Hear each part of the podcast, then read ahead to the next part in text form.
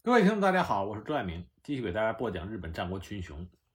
啊，今天这集呢，我给大家讲一讲宇喜多直家那位大名鼎鼎的儿子宇喜多秀家。宇喜多直家以战国三大恶人著称，可是他的这个儿子宇喜多秀家却是以忠义单纯而著称。再加上他与他的夫人豪姬两情相悦，一生不渝。而且呢，宇喜多秀家长得又非常帅，所以呢，在日本战国人物里，宇喜多秀家深受女性们的喜爱。宇喜多秀家生于公元一五七二年，他九岁的时候，他父亲宇喜多直家就病逝了。在织田信长的安排下，宇喜多秀家回到宇喜多家，继承了家主之位。元服的时候呢，取了羽柴秀吉的秀字，命名为秀家。因为他的母亲长得貌美，受到丰臣秀吉的宠爱，所以宇喜多秀家很快就成为了丰臣秀吉的养子。那么，在秀吉的庇护之下，秀家就开始了他平步青云的前半生。公元一五八二年，他拿到了官位从五位下士从，同年又升迁至左少将。四年之后，就升到了从四位下左中将。又过了一年。他又升任为从四位下参议，他这种直升机式的升迁是离不开他的养父丰臣秀吉对他的栽培。有人说，丰臣秀吉最宠爱的养子就是宇喜多秀家。到了公元一五八九年，秀家和秀吉的关系又一步得到了强化。丰臣秀吉将从小寄养在自己身边、视如己出的养女豪姬嫁给了宇喜多秀家为妻。这样呢，宇喜多秀家就兼具了是秀吉的养子，同时又是女婿的身份，成为名副其实丰臣秀吉最宠爱的一门众。他在丰臣家中的地位仅次于丰臣秀吉本人、大纳言秀长和丰臣秀吉的外甥秀次。丰臣秀吉能把豪姬许配给秀家，这就说明他对宇喜多秀家的青睐。豪姬的生父是前田利家，前田利家和丰臣秀吉同样侍奉织田信长，但是两个人亲如兄弟。丰臣秀吉最初看到豪姬的时候，就迫不及待地将豪姬带回家抚养，由此可见他对豪姬的喜爱之情。丰臣秀吉对豪姬那可真是百般的宠爱。有一次，豪姬不小心生病，医生说可能是狐狸精附身。所以病情才迟迟的不见好转。丰臣秀吉知道之后勃然大怒，当时就写了一封信给供奉狐狸神的福建道和大社。那么他在信中又写道：“快给我从豪吉的身上滚出去！如果不乖乖听话，我会下令把神社烧了，还会把整个日本国的狐狸全部杀光。”福建道和大社的道和神是掌管农业和商业的神明。换句话说，实际上就是财神爷，而狐狸则是神的使者。那么，为了豪姬的安危，不惜冒犯神明。由此可见，丰臣秀吉对豪姬的重视和宠爱。那么，宇喜多秀家和豪姬两个人也是相当的恩爱。两个人自小都在秀吉的身边长大，所以在生活作风上也比较奢华。但是难能可贵的是，当最终宇喜多秀家坠入逆境的时候，豪姬对他不离不弃，两个人共同携手走完了一生，这是后话。那么，在于喜多秀家和豪姬成婚之初，他们的生活有多么的奢华呢？就拿于喜多秀家亲自建造的冈山城作为例子，他在城池中贴满了金箔，而且排满了丰臣家的家纹、武器铜文，同时秀家的铠甲。也有多达二十六个铜文，家纹是身份的象征，特别是象征无上荣耀的铜文。当时德川家康为了申请魁文的专属使用权，更是非常霸道的，强制先与他使用魁文的本多家和酒井家，强行要改变家纹的样式。那么丰臣秀吉允许宇喜多秀家使用铜文，实际上是告诉宇喜多秀家。尽管我们的姓氏不同，但是我们是一家人。所以你一定要忠于丰臣家。那么，关于秀家生活奢华的另外一个例子，是在于当时在战国大名中风靡一种叫做鹰手的运动，秀家自然不会放过这个展示自己的机会。当时他买了一百只小鹰，然后专门安排了三百位家臣来照顾他们。当时养鹰，一只鹰每天要吃两百克生肉，那么准备生肉非常费力。秀家要求他领地内中的乡亲们把家里的狗都交出来，这样才能满足他养的那一百只鹰的生肉需求。除此之外呢，宇喜多秀家还受到丰臣秀吉的影响，对能剧产生了浓厚的兴趣。据说秀家他的拿手戏是扮演杨贵妃。甚至还在大阪的府邸建立了能剧舞台，召集日本所有的名角来给自己配戏。不过，宇喜多秀家这种奢华的生活作风，并不是说宇喜多秀家有多么的贪慕虚荣，而是因为他从小就生活在荣华富贵中，他觉得这就是生活的常态。公元一五九一年开始，丰臣家出现了一系列的变故，首先是正月二十二日。大纳言秀长病逝。同年八月五日，丰臣秀吉的长子贺松夭折。贺松死后，秀吉就选择了外甥秀次作为新的继承人。十二月二十七日，他将关白一职让给了秀次，自己改称太阁。第二年，公元一五九二年，丰臣秀吉悍然发动了侵略朝鲜的战争。宇喜多秀家在文禄之役中。就出任了侵略军总大将一职。文禄二年，也就是公元一五九三年正月二十六日，宇喜多秀家和小早川龙井在碧提馆与李如松所率领的明军展开了大战，最后不分胜负。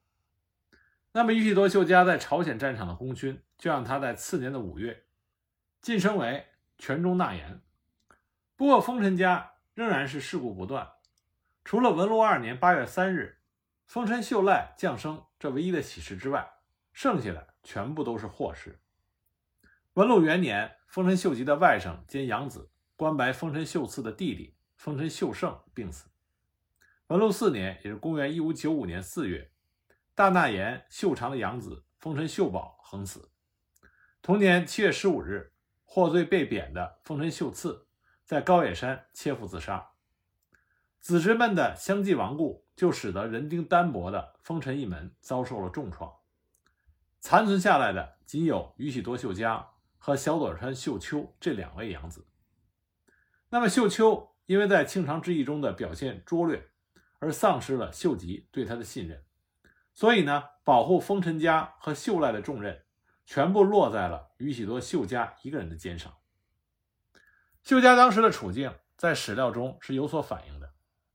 众所周知，宇喜多秀家位列五大佬之一。然而，五大老制度建立的时间仍旧是一个悬而未决的历史问题。关白秀次切腹之后的文禄四年八月二日，在御殿书上首次出现了德川家康、宇喜多秀家、毛利辉元、小早川龙井和前田利家的联合署名。八月三日，又加上了上杉景胜的署名。所以，我们有理由相信。丰臣秀吉想通过建立一种有利大明的合议制度，来重建丰臣政权。从前面的顺序来看，我们可以看到宇喜多秀家在重建的中央政权中的举足轻重的地位，因为他是丰臣一门的代表。公元一五九八年，丰臣秀吉临死之前，在他的遗嘱当中确定了宇喜多秀家的权力和地位。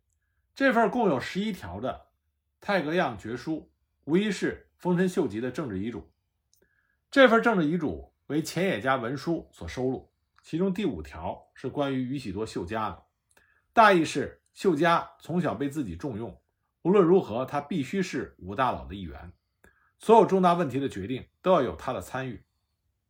秀吉死后，德川家康进驻到福建城主持政务，以前田玄乙和长树正家两个奉行作为副手。前田利家以丰臣秀赖监护人的身份进入大阪城，五奉行中的前野长政、石田三成、增田长盛这三位奉行从旁辅佐。公元一五九九年，前田利家病逝之后，宇喜多秀家就接替他成为了秀赖的监护人。这个时候摆在秀家面前的只有两条路：要么为了保全伊喜多家向德川家康屈服，要么为了保护丰臣家而与德川家决一死战。那么宇喜多秀家有没有可能和德川家康形成统一战线呢？那么首先从感情上来说，宇喜多秀家是丰臣秀吉养大的，他对丰臣秀吉非常的感激，同时也是忠心耿耿。年幼丧父的他。是真正把丰臣秀吉当做自己的父亲来看待的，所以说从主观上，玉喜多秀家和德川家康联手的机会并不大。那么再加上玉喜多秀家他自己本身的领地里出现了比较大的问题，又被德川家康所利用，所以呢，宇喜多秀家自然就站在了德川家康的对立面。那么玉喜多秀家他的领地内。出现了什么问题呢？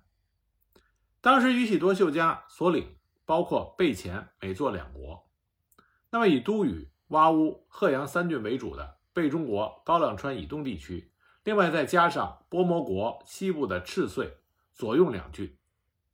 根据冈山县史的记载，当时他的总弹高约为三十八万担。秀家的所领并非全部继承于他的父亲宇喜多直家。玉多直家的晚年，玉多家和毛利家交恶，备前的西部和美作的西部都遭到毛利家的蚕食。那么，把宇喜多家从这个危机中拯救出来的，正是丰臣秀吉的中国远征。公元一五八二年，织田信长之死结束了宇喜多家和毛利家的敌对。公元一五八三年年末，丰臣家和毛利家开始了划分势力范围的交涉。秀吉派遣黑田孝高和丰须贺正胜前往交涉，并且接受了毛利家割让的领地。这在毛利家的史料中被称之为“京义和平”。那么在介绍的过程中，并没有任何关于宇喜多家参与其中的记载，可见宇喜多家当时是属于丰臣秀吉的这个事实。宇喜多家在直家时代的目标是要成为独立的大名。但是，直到宇喜多秀家继位的时候，这个目标尚未完全的实现。那么，宇喜多家领国支配的体制，因为史料的缺乏，我们无法有一个详细的了解。支城体制也是如此。宇喜多家的主城冈山城凝聚了直家、秀家两代人的心血。冈山城在宇喜多家的领国之内，位置偏西，在宇喜多家和毛利家交恶的数年中。宇喜多家的防御就是以位于备中、备前两国边境中心的冈山城为核心，向着南北两个方向展开的。丰臣秀吉之所以看重宇喜多家，是因为他的军事力量。根据毛利家文书，文禄庆长之役期间，规定宇喜多家的军役负担为一万人，即每一万担动员四百人。然而，从另外的史料中我们可以知道。秀家为了清偿之役，动员了两万人，可以想见他在文禄之役中的动员绝不会低于这个数字。此外，在备前军纪中，也有关于宇喜多家在小木山长久守一役中出动了一万五千人，岛津征伐中出动一万三千人的记载。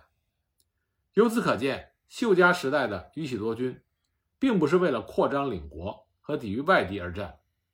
宇喜多家的军队已经变成了替丰臣家开疆拓土的工具。由于宇喜多秀家在丰臣政权中的特殊地位，宇喜多家的军役负担大大超过了他的承受能力。公元一五九零年和公元一五九四年，在宇喜多家领国的全境范围内进行过两次减地。根据史料记载，秀家领国的总高为四十七万四千担。减地在表面上使秀家的领地增加了百分之二十四，大概有九万担。然而，增加的蛋糕不是出自宇喜多家领地的实质性增长，而是加强了对领民的盘剥所致。另一方面，随着蛋糕的增加，丰臣政权对宇喜多家苛征的军役进一步的加重。那么，久而久之，在宇喜多家的内部就渐渐滋生了对主君宇喜多秀家的不满情绪。这最终演变成了一场骚乱。那么，关于宇喜多家骚动的具体情况，我们下一集再给大家继续讲。